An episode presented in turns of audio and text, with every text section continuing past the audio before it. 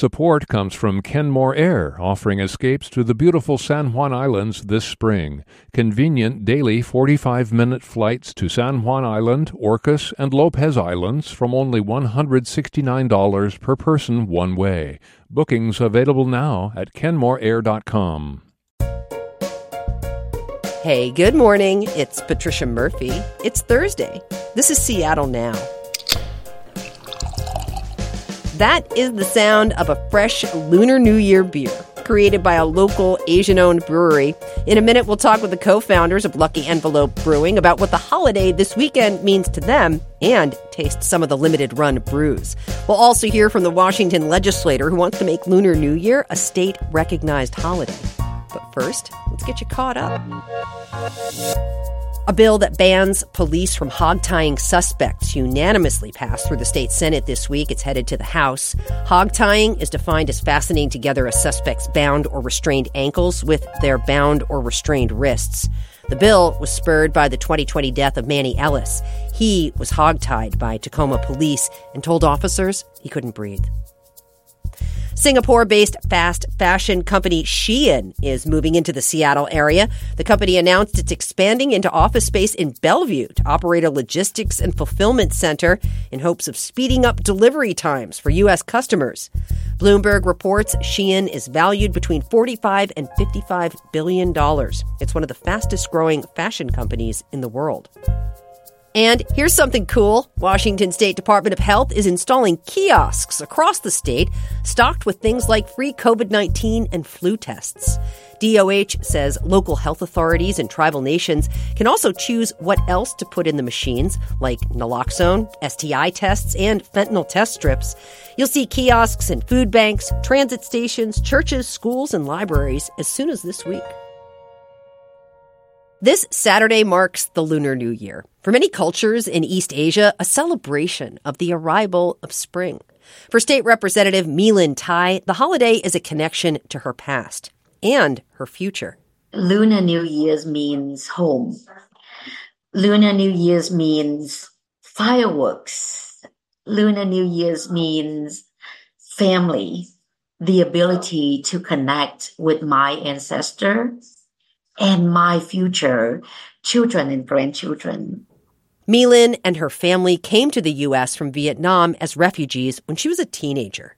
Each new year, they celebrate Tet, the largest holiday for many people in Vietnam and the Vietnamese diaspora. My-Linh says one element of her Tet tradition is a new start.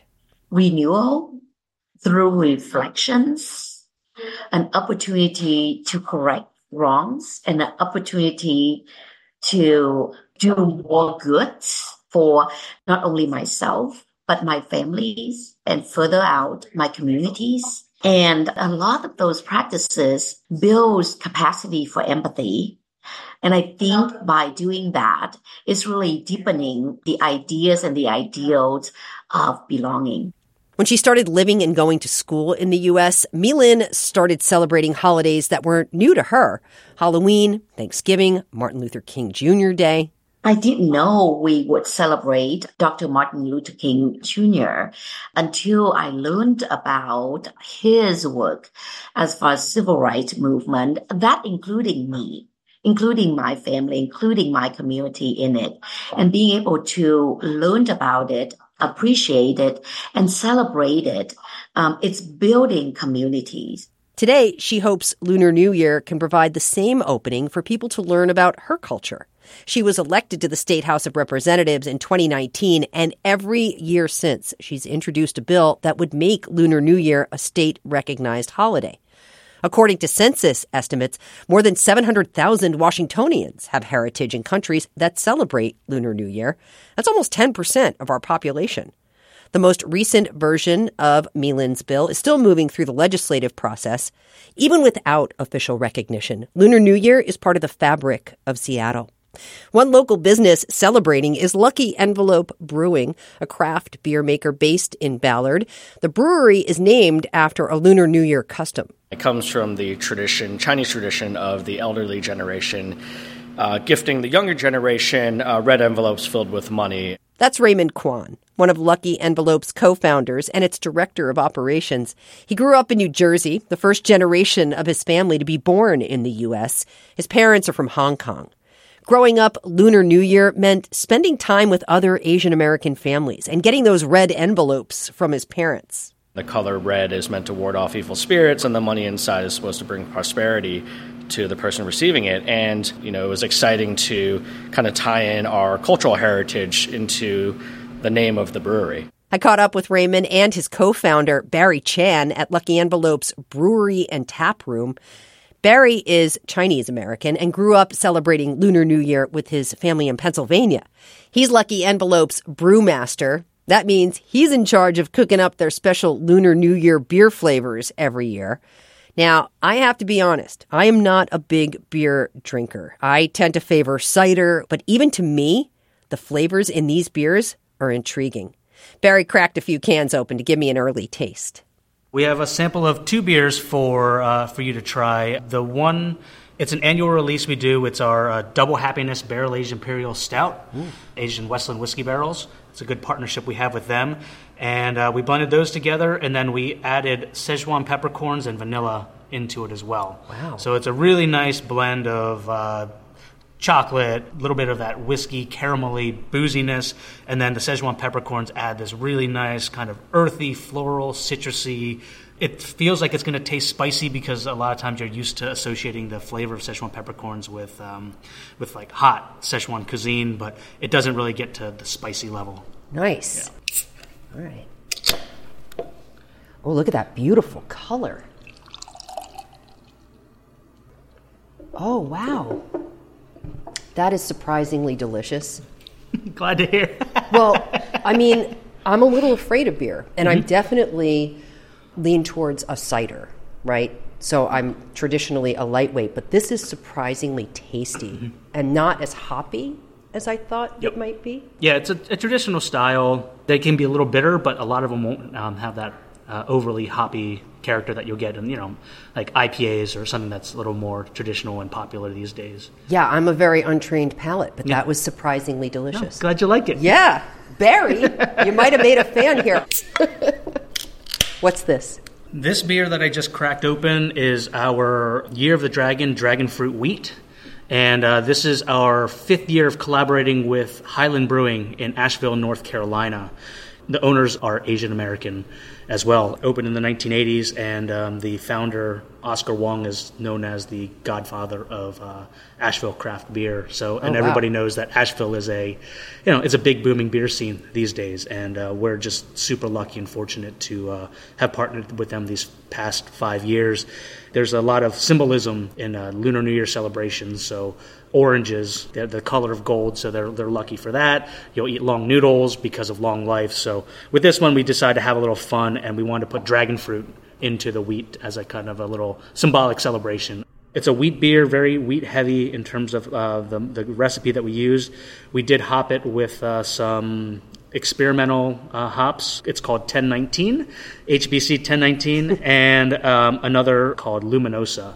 And these are really nice fruity hops that they don't have a lot of that kind of pine, dank back flavor. Some of the more assertive uh, character that you'll get in a lot of uh, uh, traditional West Coast IPAs. They're very fruity and floral, and they have a lot of nice character without being overly aggressive.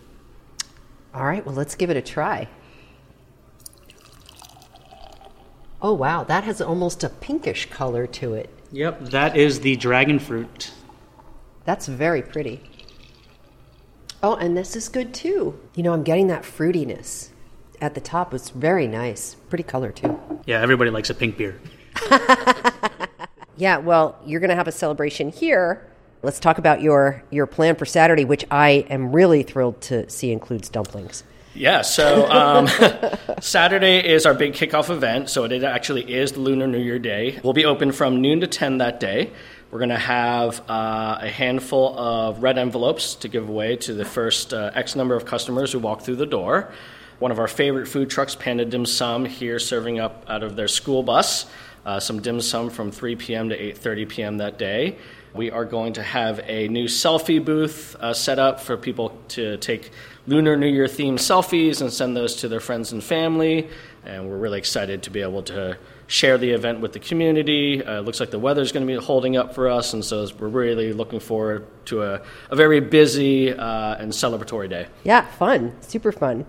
You know, one of the things that Barry and I have learned, kind of revisiting our heritage, our background um, when we opened the brewery, you know, is having conversations with our parents, having conversations with family and friends who probably grew up in more traditional households. And one of the things we've learned, and it's very consistent across a lot of Chinese celebrations, is that it is very community focused. Mm. And the whole point of a lot of the major holidays in Chinese culture is to bring people together, particularly family and friends. And aside from your red lanterns and your lucky envelopes, uh, it's about food and drink.